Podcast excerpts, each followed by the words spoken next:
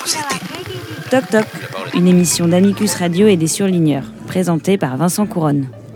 Bienvenue dans le deuxième numéro de Toc Toc, l'émission qui apporte les réponses à vos questions. Le principe est simple, laissez un message au zéro sept soixante-huit quatre-vingt-quinze zéro six soixante-treize et nous trouvons le spécialiste pour vous répondre. Le répondeur est ouvert vingt-quatre heures sur vingt-quatre. Posez vos questions sur la justice, la loi, l'État, l'Europe, le monde ou le sexe des anges. Citoyens, citoyennes, à vos téléphones. Bonjour, je m'appelle Sarah Minier, j'ai vingt ans et j'habite à Montrouge. Et je voulais savoir ce qu'était un procureur de la République. Merci. Merci Sarah pour votre question. Vous êtes nombreux à poser des questions sur le fonctionnement de la justice aux répondeurs de Toc Toc.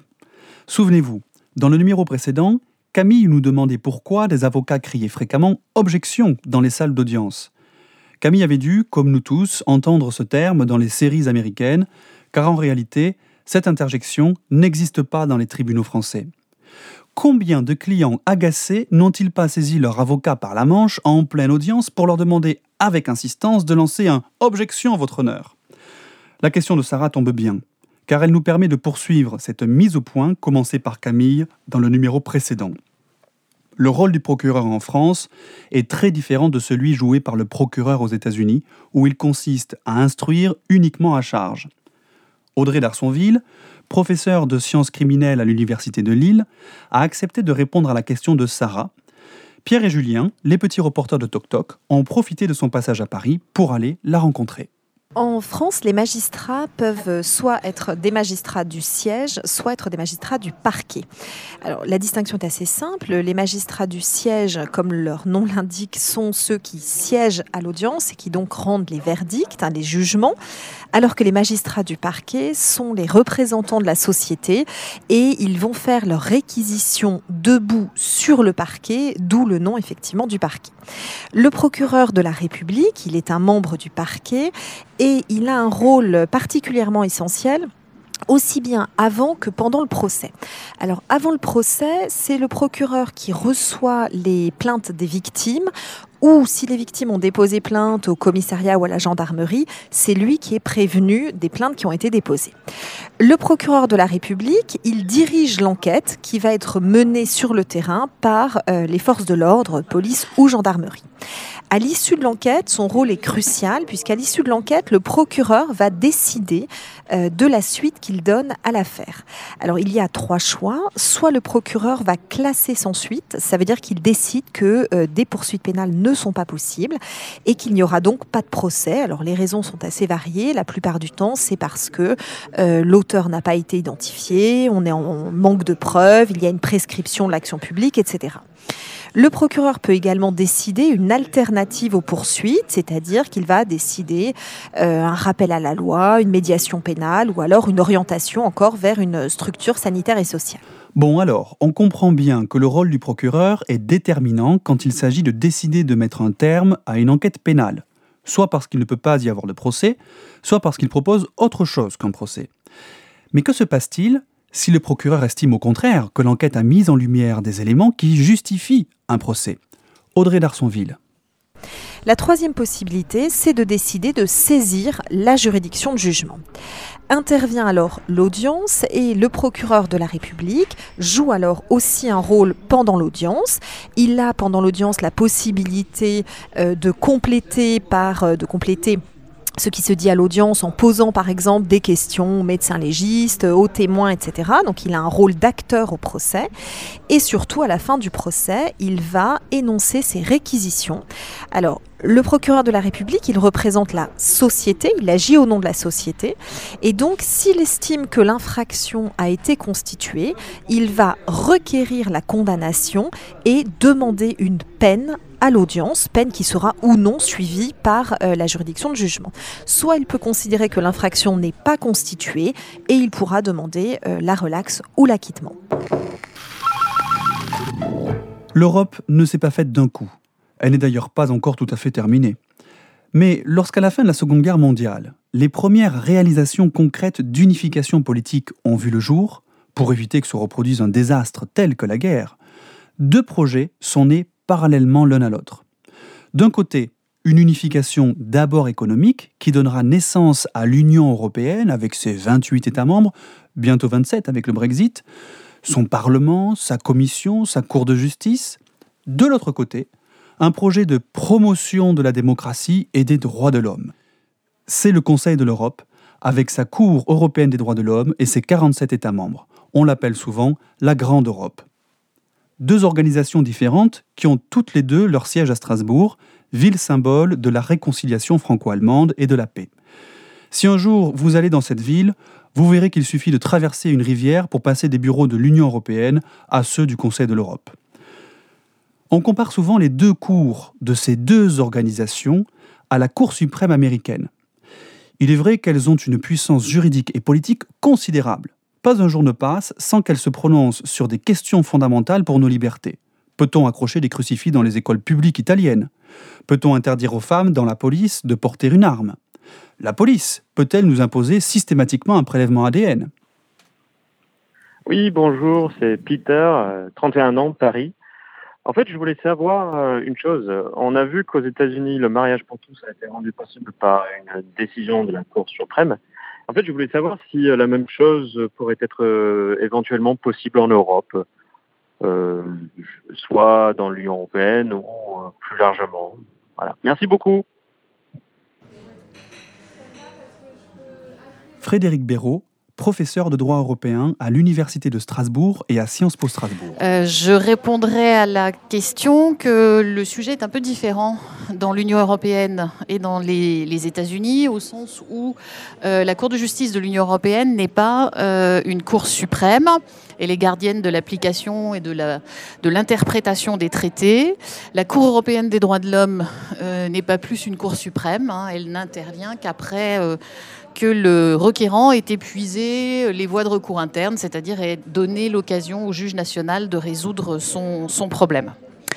Euh, néanmoins, ces deux cours pourraient avoir une influence sur euh, la question qui est posée, au sens où euh, elles protègent la, la non-discrimination.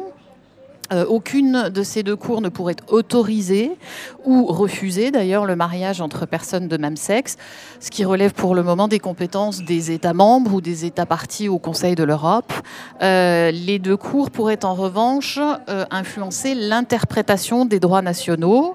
La Cour de justice, par exemple, prohibe toute discrimination à raison de l'orientation sexuelle, ce qui suppose, par exemple, que la libre circulation des couples de personnes de même sexe euh, ne doit pas être rendue plus difficile que euh, pour un couple hétérosexuel. De la même manière, la Cour européenne des droits de l'homme euh, pourrait influencer les, l'interprétation des droits nationaux. Euh, il est vrai qu'elle reconnaît... Euh, elle protège dans le, l'article douze de la Convention européenne des droits de l'homme le droit au mariage. Euh, mais euh, ce droit au mariage ne pourrait pas euh, être imposé comme étant nécessairement euh, mariage hétéro ou homosexuel.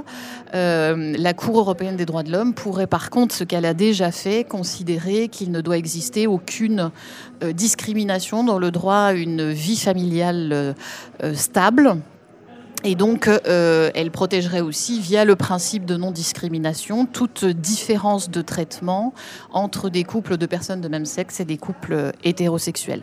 Il me semble donc que, contrairement aux États-Unis, aucune des deux cours ne pourrait, euh, de manière générale, imposer aux États qui ne le souhaitent pas euh, de légaliser le mariage homosexuel, mais qu'il est évident qu'en Europe, l'ensemble des États, qu'ils soient membres de l'Union européenne ou partis à la Cour, euh, à la, la Convention européenne des droits de l'homme euh, ne peuvent plus aujourd'hui discriminer ces couples euh, et ils doivent aussi reconnaître euh, les, euh, la, la possibilité d'une vie familiale, c'est-à-dire reconnaître des possibilités de partenariat, euh, que ce soit des partenariats enregistrés, comme on dit dans l'Union européenne, ou d'autres formes de partenariats qui ne sont pas nécessairement le mariage, mais qui viennent consacrer juridiquement la possibilité d'une, d'une vie familiale entre personnes euh, d'un couple de euh, personnes de même sexe.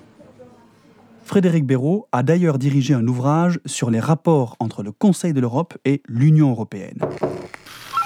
Une question ? Le répondeur d'Amicus Radio est ouvert au zéro sept soixante-huit quatre-vingt-quinze zéro neuf soixante-treize. Dans une démocratie, les procédures sont une protection pour les citoyens. C'est grâce à des procédures qu'on assure que le pouvoir n'est pas utilisé contre nous de manière arbitraire. C'est bien parce qu'un officier de police doit signaler votre arrestation à une autre autorité en suivant une procédure stricte que nous ne risquons pas à chaque coin de rue de nous retrouver derrière les barreaux. Il est une procédure, le droit d'asile, qui est considérée comme tellement importante, si caractéristique de nos démocraties, qu'elle a fait l'objet de traités dans lesquels les États s'engageaient solennellement à accueillir chez eux toute personne persécutée dans son pays. Parfois, ces procédures, parce qu'elles sont excessives, rendent plus compliqué l'accès à un droit. On sait combien la procédure pour bénéficier du droit d'asile, en France, est complexe. Oui, bonjour, Coralie, dans l'heure, trente-cinq ans. J'aurais voulu savoir quelles étaient les conditions d'obtention de l'asile en France actuellement, et en particulier si un Syrien pouvait espérer obtenir cet asile automatiquement en ce moment. Merci, au revoir. Merci à Coralie de nous poser une question à laquelle Thibaut Fleury-Graff, professeur de droit international à l'Université de Rennes et spécialiste du droit d'asile, ça tombe bien, va répondre. Bonjour Coralie, je vais répondre à votre question en suivant les deux éléments qu'elle contient, en vous répondant tout d'abord sur la question de savoir comment est-ce qu'on peut demander l'asile en France, et puis en m'intéressant ensuite un peu plus précisément aux personnes qui sont de nationalité syrienne. Alors, comment est-ce qu'on demande l'asile en France ? Je vais évoquer la, la procédure de, de droit commun, la plus fréquente. Il faut que la personne s'adresse d'abord à ce qu'on appelle une PADA, une plateforme d'accueil des demandeurs d'asile.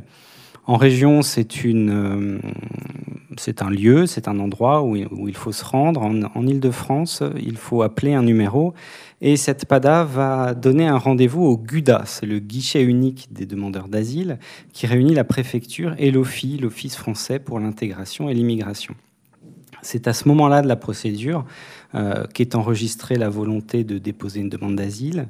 Mais c'est aussi à ce moment-là que vos, les empreintes du demandeur d'asile vont être enregistrées.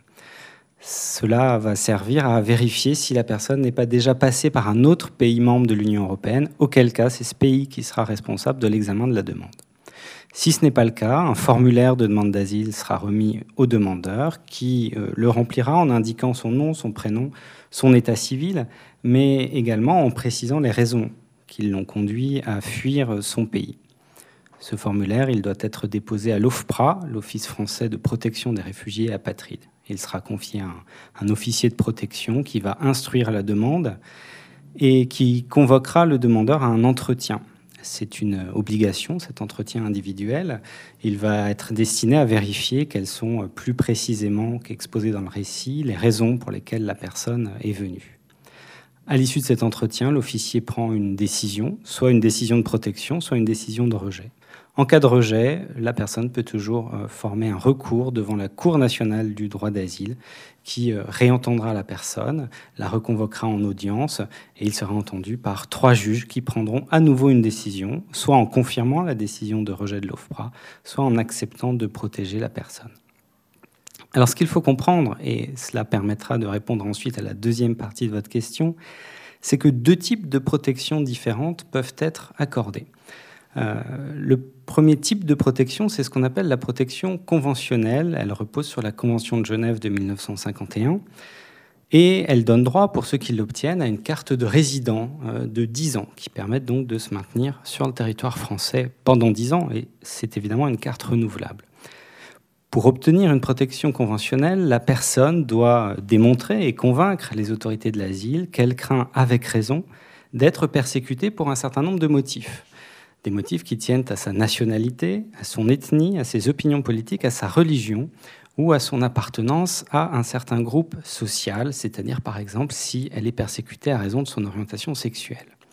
Il faudra qu'elle démontre qu'elle est persécutée individuellement, que les autorités la visent, elle, en raison de ses opinions ou de sa religion.